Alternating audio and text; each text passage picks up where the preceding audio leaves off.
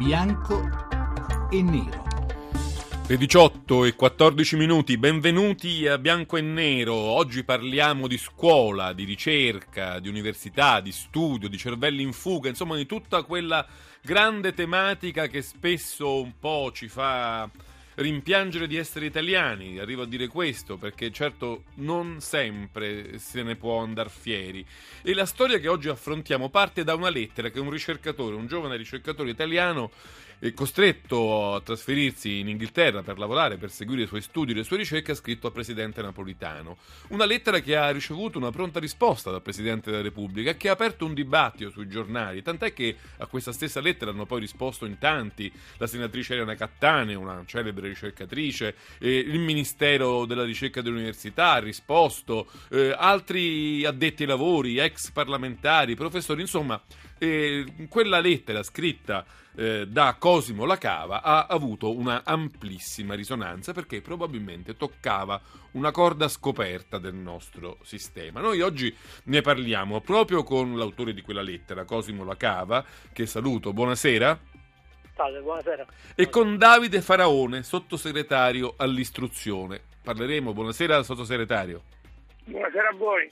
Parleremo di questo, parleremo di questa vicenda, cercheremo di capirla meglio e poi parleremo anche un po' della situazione della scuola in Italia, in un momento caldo, come sempre in questo periodo, quando furoreggiano le occupazioni. Bene, questo è il nostro tema di oggi, che ne raccoglie molti, per capirlo meglio, per afferrarne tutti i risvolti, la scheda di Daniela Mecenate l'Italia dedica l'1% del PIL al finanziamento della ricerca, la metà rispetto agli altri paesi europei e circa un terzo rispetto alla Germania. Troppo poco, affermano i ricercatori italiani, e le cose potrebbero andare sempre peggio, come scrive in una lettera al capo dello Stato uno studioso italiano costretto a trasferirsi all'estero, secondo cui una norma prevista dalla legge di stabilità potrebbe penalizzare ancora di più il futuro della ricerca. Ed è d'accordo Giorgio Napolitano che, rispondendo alla lettera, ha chiesto che i fondi per l'università siano aumentati proprio per far fronte al fenomeno sempre crescente della fuga all'estero di quello che è stato chiamato l'oro grigio italiano, le menti dei nostri ricercatori. Matteo Renzi ha dichiarato di voler invertire questa rotta e puntare sull'istruzione e che per fare questo è necessario ripartire dalla scuola. I politici di solito quando parlano di scuola la mettono in fondo al sacco, la mettono come una delle ultime ruote del carro. È la scuola il cuore di tutto. Se noi saremo in grado nei prossimi 12 mesi di ripensare a come l'Italia investe sulla scuola, allora costruiremo la crescita dei prossimi vent'anni. E poi con la legge di stabilità, cioè il bilancio dello Stato, mettiamo più soldi sulla scuola. Perché mettere i soldi sulla scuola non è un costo, è un investimento per i nostri figli, per il nostro futuro, per l'Italia. Ma il progetto La Buona Scuola non è piaciuto agli studenti. Sono oltre un centinaio gli istituti in agitazione, occupati o autogestiti in tutta Italia per protestare contro quella che giudicano l'ennesima riforma di sole chiacchiere e pochi fatti. Insomma, l'Italia continua ad essere un paese che non punta sulla propria cultura e che manda via le sue menti migliori? L'Italia non è un paese per ricercatori o qualcosa sta cambiando? L'appello di Giorgio Napolitano contribuirà ad una maggiore attenzione verso la ricerca o l'Italia è destinata a restare il fanalino di coda europeo? Bianco o nero? Bianco e nero, 18 e 18 minuti, questa è la trasmissione che dedichiamo ai temi della cultura, dello studio, della ricerca e vorrei subito chiedere a Davide Faraone, sottosegretario all'istruzione, se è vero quello che ha detto Renzi, cioè è vero che il governo ha messo più soldi sulla scuola, perché poi è facile dirlo, ma poi rintracciarlo, diciamo, nelle tabelle della legge di stabilità è un po' più difficile. Ma proprio il dato sulla scuola è un dato abbastanza oggettivo e rintracciabilissimo nelle tabelle eh, della legge di stabilità perché è anche macroscopico, sono 3 miliardi di euro di risorse aggiuntive mentre in tanti altri settori si, si taglia, si taglia o si mantiene la stessa spesa ed è tutta destinata all'attuazione della riforma della buona scuola che abbiamo presentato qualche settimana fa e che presenteremo ufficialmente in Parlamento a metà gennaio. Quindi sono soldi che ci sono, già approvati, stanziati? No, saranno stanziati quando si voterà la legge. No, certo, deve passare ancora al Senato. Cioè. Ma sono passati indenni dalla Camera e il fatto che ci fossero i soldi è dimostrato anche da, da, come venivano presentati gli emendamenti sempre su quei 3 miliardi da gruppi di ogni colore perché era l'unica risorsa aggiuntiva che era stata individuata in questa legge di stabilità. Era l'unica diligenza che passava in questa legge di stabilità per intenderci. Insieme ai temi, alle risorse sul, sul welfare, sul nuovo welfare, le leggi sull'occupazione e sul lavoro, queste sono le due voci che sono state incentivate con questa legge di stabilità. E ripeto, il dato è, è oggettivo e macroscopico. Volevo to- andare e intanto risalutare Cosimo Locava, il ricercatore che è un po' all'origine di questa discussione che si è aperta in maniera molto ampia e anche molto tesa in questi giorni in Italia. Lei la cava nella sua lettera, più ancora che alla, man- alla mancanza di risorse, fa riferimento, anzi proprio punta il dito contro una delle tante norme contenute nella legge di stabilità di cui stiamo parlando, dicendo che l'abolizione di una norma precedente rischia di far tornare indietro anche quel po' poco che si è fatto per incentivare la ricerca. Ce lo può spiegare? Ma sì, allora sostanzialmente adesso per, per, non entrare troppo nel tecnico, quello che si sta cercando di fare in, in, queste ore è questa cosa qui. Il Ministero che cosa ha detto? Il Ministero ha detto che, che le risorse per l'università insomma, sono poche, l'ha scritto, l'ha scritto il New York qualche giorno fa, ha scritto che le risorse sono limitate e che quindi bisogna distribuirle in un certo modo. Che cosa ha fatto il Ministero? Ha preso queste risorse, per, quanto, per come le vedo io in sostanza, e ha deciso di metterle per la maggior parte della, per, per, per la maggior parte dei, ha preso la, la, più grande quantità di queste risorse e ha cercato di metterle, sta cercando di metterle eh, in, un, diciamo, in, un, bacino che eh, porterebbe a usare queste risorse per la promozione di professori, di professori già all'interno di, dell'organico dell'università. Eh, questo perché sostanzialmente eh, appunto perché il Ministero per, per, ragioni politiche, probabilmente per una scelta politica, ha deciso di privilegiare questo tipo di, di scelta. A scapito di cosa?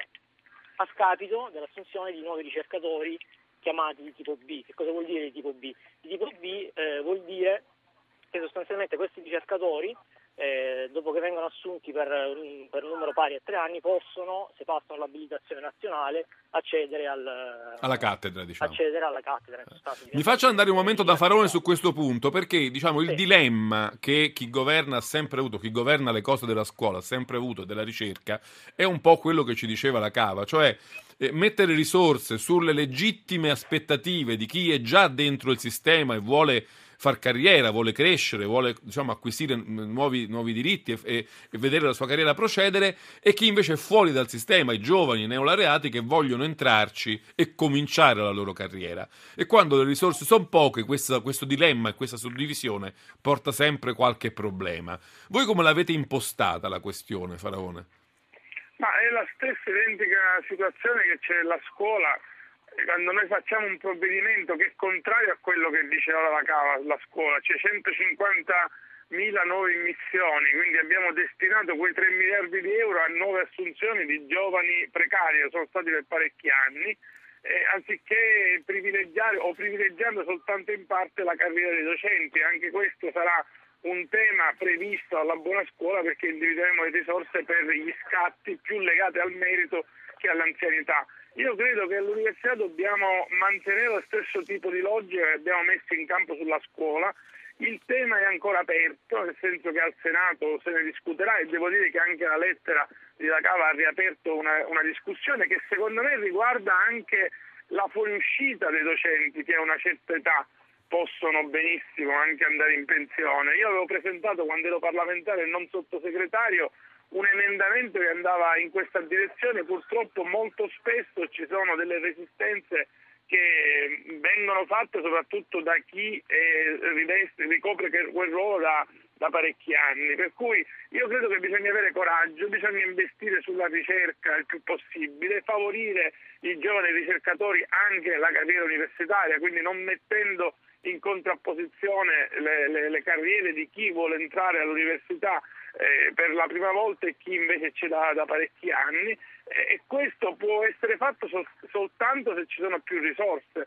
E lei dice in questo caso il governo queste risorse in più le mette. Io vorrei però che Cosimo Lacava ci spiegasse un po' meglio la sua storia, perché poi ha colpito anche questo. Lui ha fatto tutto un, diciamo, un iter di studi e di ricerca anche con successo qui in Italia, poi nella sua lettera lo racconta, a un certo punto ha visto che qui non poteva continuare ed è andato a lavorare in Inghilterra. E tra l'altro è anche contento, non lo fa con un tono diciamo rivendicativo, lamentoso, eh, fa quello che vuole, lavora, eh, eh, è ben pagato, però vorrebbe anche che il suo pate- paese paese potesse in qualche modo riaccoglierlo. Ci spiega perché la cava lei a un certo punto non ha avuto scelta, ha dovuto per forza eh, diciamo, emigrare, se così si può dire.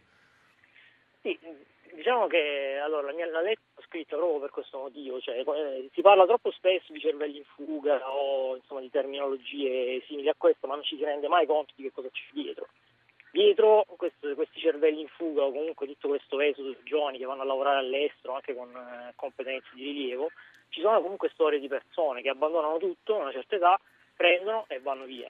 E questo di per sé non è negativo, nel senso che per uno studioso andare fuori all'estero non può che essere un, un momento di, di crescita, questo, questo, è chiaro. Problema, I problemi sono due, eh, a mio avviso, in sostanza. Il primo è che non ci sono altrettanti studiosi che arrivano in Italia per, eh, per fare la stessa cosa che io sto facendo qui in Inghilterra. E due, cioè noi non attraiamo nuovi cervelli, ma ne lasciamo andare no, molti. Perché, chiaro no, perché non, ci sono gli strumenti per fare delle ricerche che siano a livello che siano eh, equiparabili al livello che c'è negli altri stati europei o mondiali, quindi non, puoi, non, non è possibile attirarne. Non riusciamo a tirare i nostri, figuriamoci a tirare quelli di fuori, insomma è, è quasi impossibile. E il secondo motivo è che quando parti, quando sei lì con la valigia quasi sull'aereo, ti rendi conto che le possibilità di ritornare sono praticamente nulle e che quindi ti rendi conto che quello, in quel momento lì stai dicendo sostanzialmente addio al tuo paese. E questo, a mio avviso, non è giusto, non è logico. Ma le, le, ricerche che lei sta facendo adesso in Inghilterra, non c'era un laboratorio, un'università, un centro studi che lei potesse fare anche in Italia, che le, le consentisse di farlo anche in Italia? Laboratorio dove ho effettuato il mio dottorato è un laboratorio che ha le competenze per farlo, ha le persone probabilmente, ha almeno quantomeno la base delle persone che sono i ricercatori o i professori associati ordinari per farlo. Il problema è che se, è che se non abbiamo i fondi, se lo Stato non decide di investire su alcune cose. Su alcune ricerca, frontiere avanzate di ricerca non si riesce certo, ad andare avanti. perché comunque è chiaro che per fare ricerca ci vogliono gli strumenti. Gli strumenti per fare alcune ricerche non costano 100 euro, 1000 euro, 10.000 euro. Ci torniamo su questo punto. Adesso abbiamo il GR regionale, ma poi torniamo a bianco e nero a parlare delle difficoltà di chi fa ricerca in Italia ed è spesso costretto ad emigrare all'estero, ma anche delle risposte, delle molte risposte anche incoraggianti che sono arrivate alla lettera di Cosimo Lacava. Torniamo con lui e con con il sottosegretario Faraone tra pochi istanti dopo il GR regionale.